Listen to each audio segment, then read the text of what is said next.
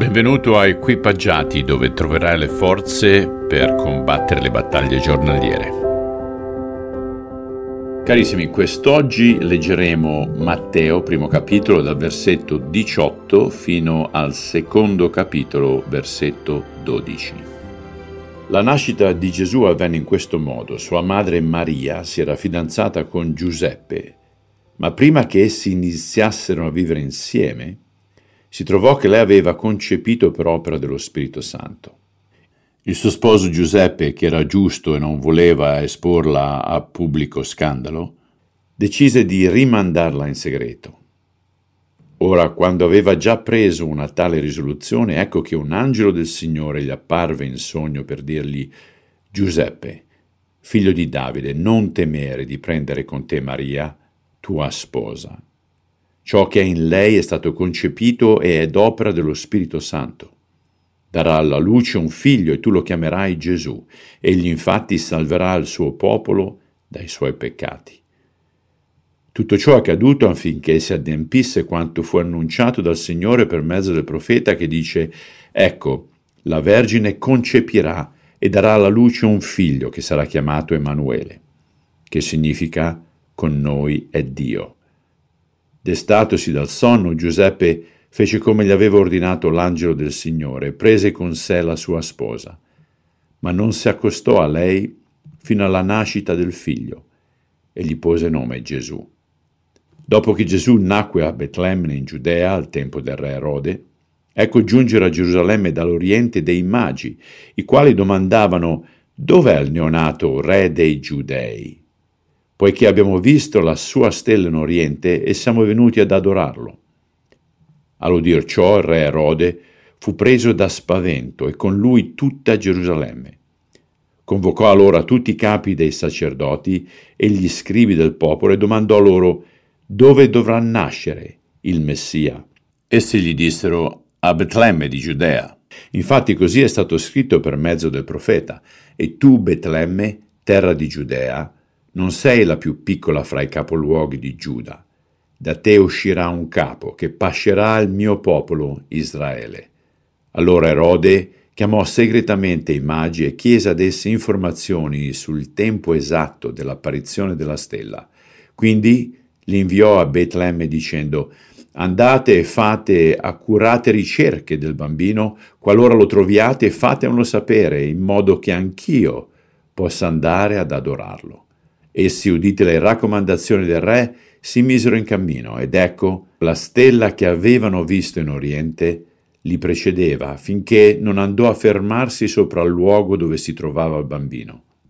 A vedere la stella furono riempiti di straordinaria allegrezza ed entrati nella casa videro il bambino con Maria, sua madre, e si prostrarono davanti a lui in adorazione. Poi aprirono i loro scrigni e gli offrirono in dono oro, incenso e mirra. Quindi, avvertiti in sogno di non passare da Erode, per un'altra via fecero ritorno al proprio paese. Abbiamo appreso che Giuseppe e Maria erano fidanzati ed avevano stipulato una promessa di matrimonio. Questa tipicamente era della durata di un anno ed è un contratto che poteva essere sciolto solamente con il divorzio, cosa che Giuseppe era disposto a fare per risparmiare a Maria l'umiliazione pubblica o peggio la morte. È interessante come l'angelo incoraggi Giuseppe a non temere nell'andare controcorrente. Perché? Perché questo era un evento soprannaturale. Nel secondo capitolo vediamo un luogo specifico, Betlemme, ed un tempo specifico, i giorni di Erode. Betlemme significa città del pane, in questo caso diventa la culla del pane vivente, il verbo fatto carne.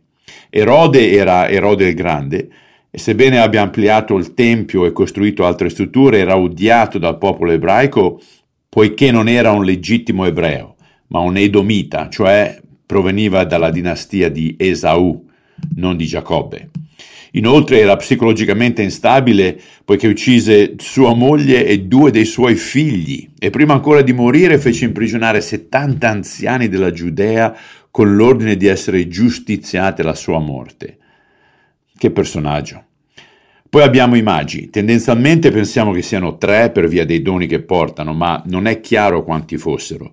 Molto probabilmente si trattava di una carovana di persone che proveniva dall'est, addirittura fino a mille chilometri di distanza. Secondo la tradizione della Chiesa occidentale, i tre erano Baldassarre, arabo, Melchiorre, persiano, e Gaspare, indiano. I magi erano astrologi o preti zoroastrani, per cui erano pagani, eppure riconobbero che era arrivato un nuovo re ed erano pronti ad adorarlo perché la stella era un presagio. Poi notiamo l'inquietudine di Erode, che vede il suo trono sotto minaccia. Ma perché però il resto di Gerusalemme è turbato al versetto 3? Ricorda bene che poiché Erode è instabile, le persone temevano la sua reazione sul popolo a causa della potenziale minaccia. Quello che ho trovato interessante è che Erode raduna i sacerdoti e gli scribi per informarsi sul Messia e loro sapevano benissimo che sarebbe nato a Betlemme come cita il profeta Michea, nascosto in piena vista, così vicino eppure così lontano. I pagani viaggiano per mesi per raggiungere la destinazione da adorare, ma i locali lo avevano sotto il naso e tuttavia lo persero né si preoccuparono di cercarlo. Così ancora oggi coloro che vogliono cercare la verità, a loro Cristo si rivela, ma coloro che sono così presi in se stessi, anche se lui fosse sotto il loro naso, non lo vedrebbero. Quando i magi arrivano da Giuseppe e Maria, arrivano ad una casa, non è più una mangiatoia, e trovano chi il bambino, paidion in greco, che differisce da prefos, che sarebbe neonato, quindi si suppone che sia passato del tempo dalla nascita. È bello notare che caderono in ginocchio, simbolo di sottomissione, e adorarono. Quindi il Messia non è solo re dei giudei, ma di chiunque lo cerchi. Il significato dei doni, oro, riflette regalità, purezza, Gesù era veramente un re, Incenso è una polvere resina costosa usata nel culto. Gesù è degno d'adorazione. E mirra, una resina profumata usata per imbalsamare i corpi per la sepoltura. Questo dono indica la morte di Gesù. L'esempio di Giuseppe che decide di andare controcorrente anche nel dubbio, la rabbia verso sua moglie, è un esempio eclatante di fede. Lo stesso è l'esempio dei magi, pagani, disposti a scoprire la verità e tu quanto sei disposto a scomodarti per scoprirlo più intimamente? Ti auguro una buona giornata e ci vediamo domani. Ciao.